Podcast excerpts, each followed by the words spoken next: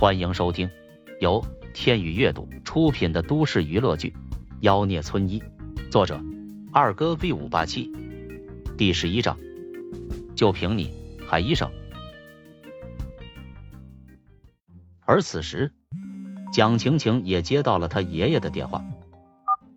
爷爷，那臭屌丝都没有行医资格证，要是出了医疗事故怎么办？实习医生还需要资格证吗？你找个有能力的主治医生带带他，不就行了？蒋正国吩咐道。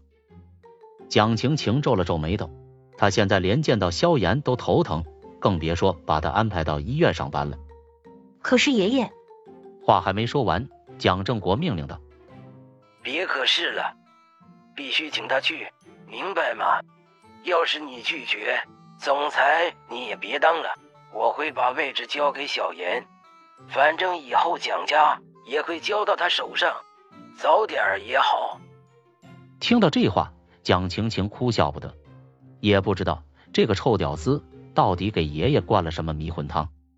就他这吊儿郎当的样子，去做医生还不得天天出医疗事故？别呀，爷爷！蒋晴晴无奈道，他好不容易把华阳医疗打造成江州前三的私立医疗集团。哪能让萧炎胡闹？嗯，其实让他当你的贴身秘书最好，这样才好培养感情。那可算了吧。挂了电话，蒋晴晴无语扶额。唉，一旁的闺蜜刘雨菲问道：“晴晴，怎么了？”我爷爷让我请他去医院上班。不会吧？刘雨菲看向保姆房。里面正传来萧炎哼唱的调调，蒋晴晴咬了咬牙，硬着头皮走进房间。呀，快穿上衣服！你出来，我有话跟你说。说完，他面红耳赤的离开了。说实话，他不是没看过男人的身体，但是像萧炎这样体型遒劲结实的，还一个都没看过。哪个女人受得了啊？怎么了？他不穿衣服，蒋晴晴咬牙切齿说道：“什么？这臭不要脸的！”刘宇飞气的不行，一想到一个赤条条的臭男人在他们面前晃荡，他就一阵作呕。很快，萧炎穿好了衣服走了出来，看着桌子上丰盛的饭菜，顿时眼前一亮：“哇，大小老婆真贤惠，做的都是老公爱吃的。”他刚想伸手。一旁的刘雨菲操起桌上的剪刀就刺了下来，要不是萧炎躲闪的快，手掌肯定被刺穿了。萧炎惊恐道：“小老婆，你这是要谋杀亲夫啊！”刘雨菲用剪刀对着萧炎：“要是下次再敢不穿衣服，在我们面前晃悠，我就咔嚓掉你，听明白了吗？”萧炎下意识的夹紧了双腿。小老婆，那如果以后造小人呢？总不能穿着衣服造吧？我比较喜欢无拘无束的感觉。刘雨菲瞬间破功，面红耳赤的。鬼才要跟你造小人，你死了这条心吧。萧炎嘿嘿一笑，嘿嘿，到时候可别求着我跟你造小人哟。你下流。蒋晴晴拉了拉刘雨菲，这就是个混蛋，加大写的流氓。你跟他吵，占不到任何好处。下次直接无视他就行了。哼！刘雨菲冷哼一声，放下了剪刀。萧炎也不在乎，看着桌子上丰盛的早点，也不顾手脏不脏，直接上手。蒋晴晴强忍着恶心，佯装关心道：“萧炎，你一个大男人，整天游手好闲的，总不是事。这样吧，去我单位上班，我单位正好缺个保安，一个月三千，包三餐。”啥？你让我去当保安？萧炎瞪大了眼睛。小爷我可是正儿八经的村医，你让我去守门？不行，我不干。蒋老爷子明明是让我过去当医生的。蒋晴晴脸色涨红，她本来想把萧炎骗去当保安，没想到爷爷已经提前跟他说了，真是气死人了。蒋晴晴没办法，只好道。好，不过实习医生。一个月只有八百块，而且还要天天给主任打杂。你要是受不了，我可以给你调岗。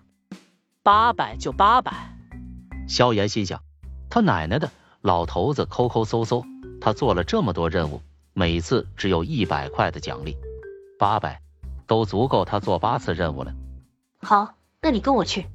蒋晴晴想了想，又道：“不过你去了，可不能说我是你老婆，要对我们的关系保密。你也不希望自己被人说吃软饭的吧？”靠！谁说我是吃软饭的？小爷我专挑最硬的骨头吃。不过嘛，我喜欢吃馒头，美女身上的。嘿嘿。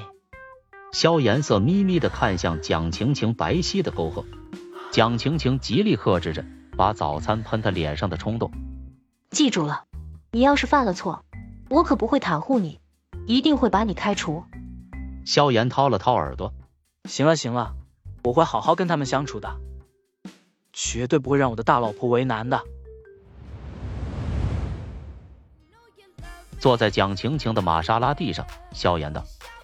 能不能别听洋鬼子的歌，放一首十八摸听听？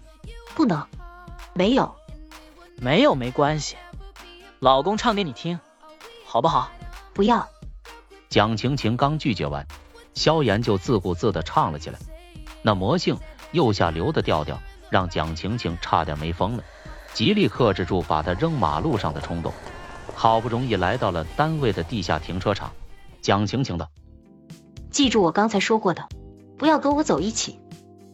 你一会儿先去二楼人事部和经理那报道，我会打电话，到时候让人安排带你的医生。交代完，蒋晴晴迈着优雅的步子离开了停车场。萧炎坐着电梯来到二楼，一进门，眼睛顿时亮了起来。哇，好多护士小妹妹啊，粉扑扑，水嫩嫩的。